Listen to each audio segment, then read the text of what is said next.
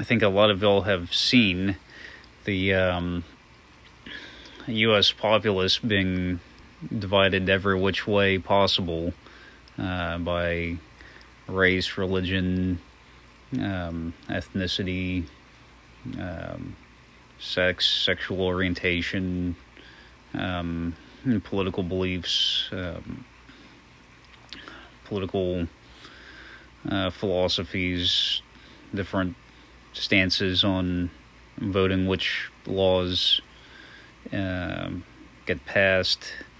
Um, everybody's a lot of a lot of people here in the U.S. have been divided if every which way possible, um, and now it's getting to the point where this um, they say it's happening in the military.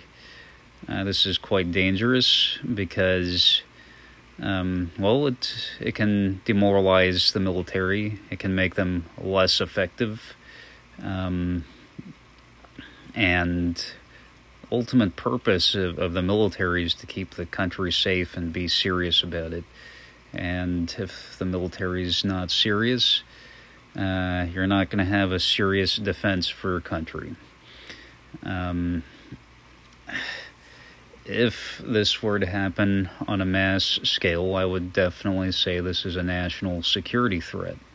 Um, if the military gets destabilized, um, a lot of people think, well, another country can just come in and invade. They might, but I don't think it's going to happen exactly like that. I think it would happen a little bit differently. I think what would happen is um, a lot of uh, the um, Allied uh, forces, let's say, that this particular country is involved in. Let's say if they're involved in the European Union, they have ties to the European Union, they have ties to, let's say, uh, NAFTA or um, pretty much any of the um, any alliance that's going to be a between multiple militaries of the world. I mean, those uh, alliances are going to view the destabilized country as a problem. They're going to say, okay, we need to send in our troops to restabilize that country.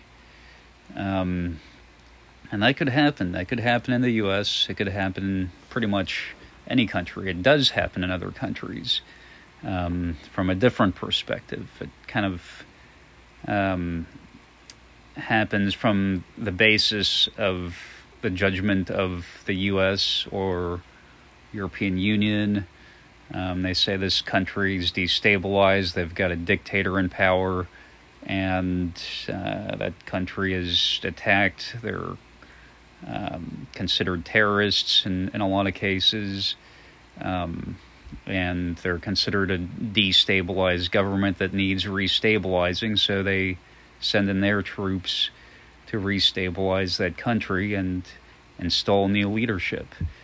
Um, that would be more like what would happen if uh, the U.S. got destabilized. Um, maybe I'm just paranoid, but there's this little voice that tells me um, if the U.S. gets destabilized, um, the UN could be sent in to restabilize the United States and put uh, their politicians in power because uh, that would be the only way to create stability again. So they could take over like that, uh, re- restabilize the U.S., um, recreate some some laws, um, rebuild, let's say the penal code, add to it. Uh, I don't think a lot's going to be taken away. Um, with the way things are going, I don't know a society that's going to become more relaxed in the face of uh, danger. They're not going to be able to allow a more relaxed society to um, to rule. It's going to be more strict, uh, more than likely. So that could happen. United Nations could come in and declare the U.S. unstable, um, and that new a new government would have to be installed, and uh, that's how it would happen. Um, that's one scenario that I can think of of how it could happen. That the U.S. just becomes so destabilized and troops sent all over the world, um, chaos in the streets. That could happen. It's not very comforting. Um, but we can't allow that to happen. I think the military knows this as well. This is a national security threat, and I can't see how the intelligence agencies don't see this either. Uh, FBI, they, this should be clear as day. I mean, they're supposed to have some of the, the strictest criteria to join their organizations. Uh, like one blemish and someone's not allowed to join. Um, now, with what's going on and how how this stuff's being excused. I mean, that's blatant corruption. If they're supposed to be that strict and they're allowing this kind of stuff to happen, uh, they're involved. Um, they're definitely involved. Intelligence is involved in all this, uh, and uh, this this is on purpose. This isn't by mistake. Um, and I hope uh, something can be done about this.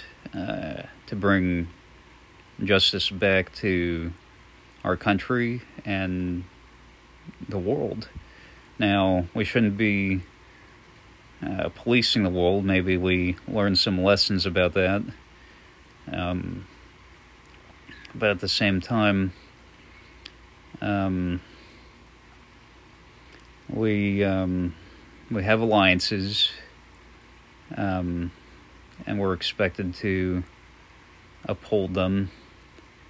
Um, but at the same time, uh, we can't just let ourselves get destabilized.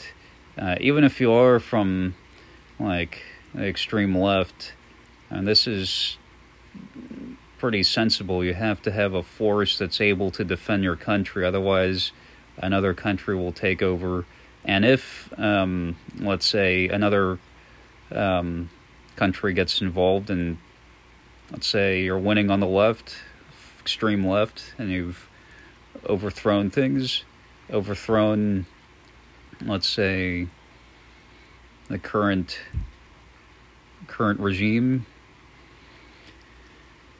Uh, the country will be could be declared unstable. You know, other countries, other alliances aren't going to recognize uh, an extreme position from the left anyway. So that would mean you're going to have to have a, a, a, way of counteracting that if if you want to remain in control.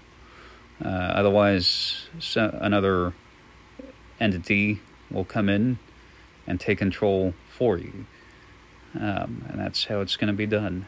Uh, they're just going to declare you illegitimate and come on in and, and, and take over.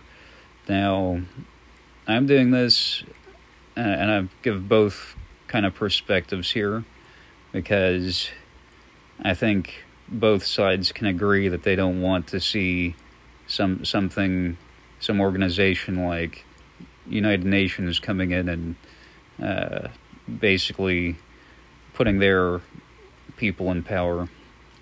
Uh, we can we can create something better here, um, and I think we all know this.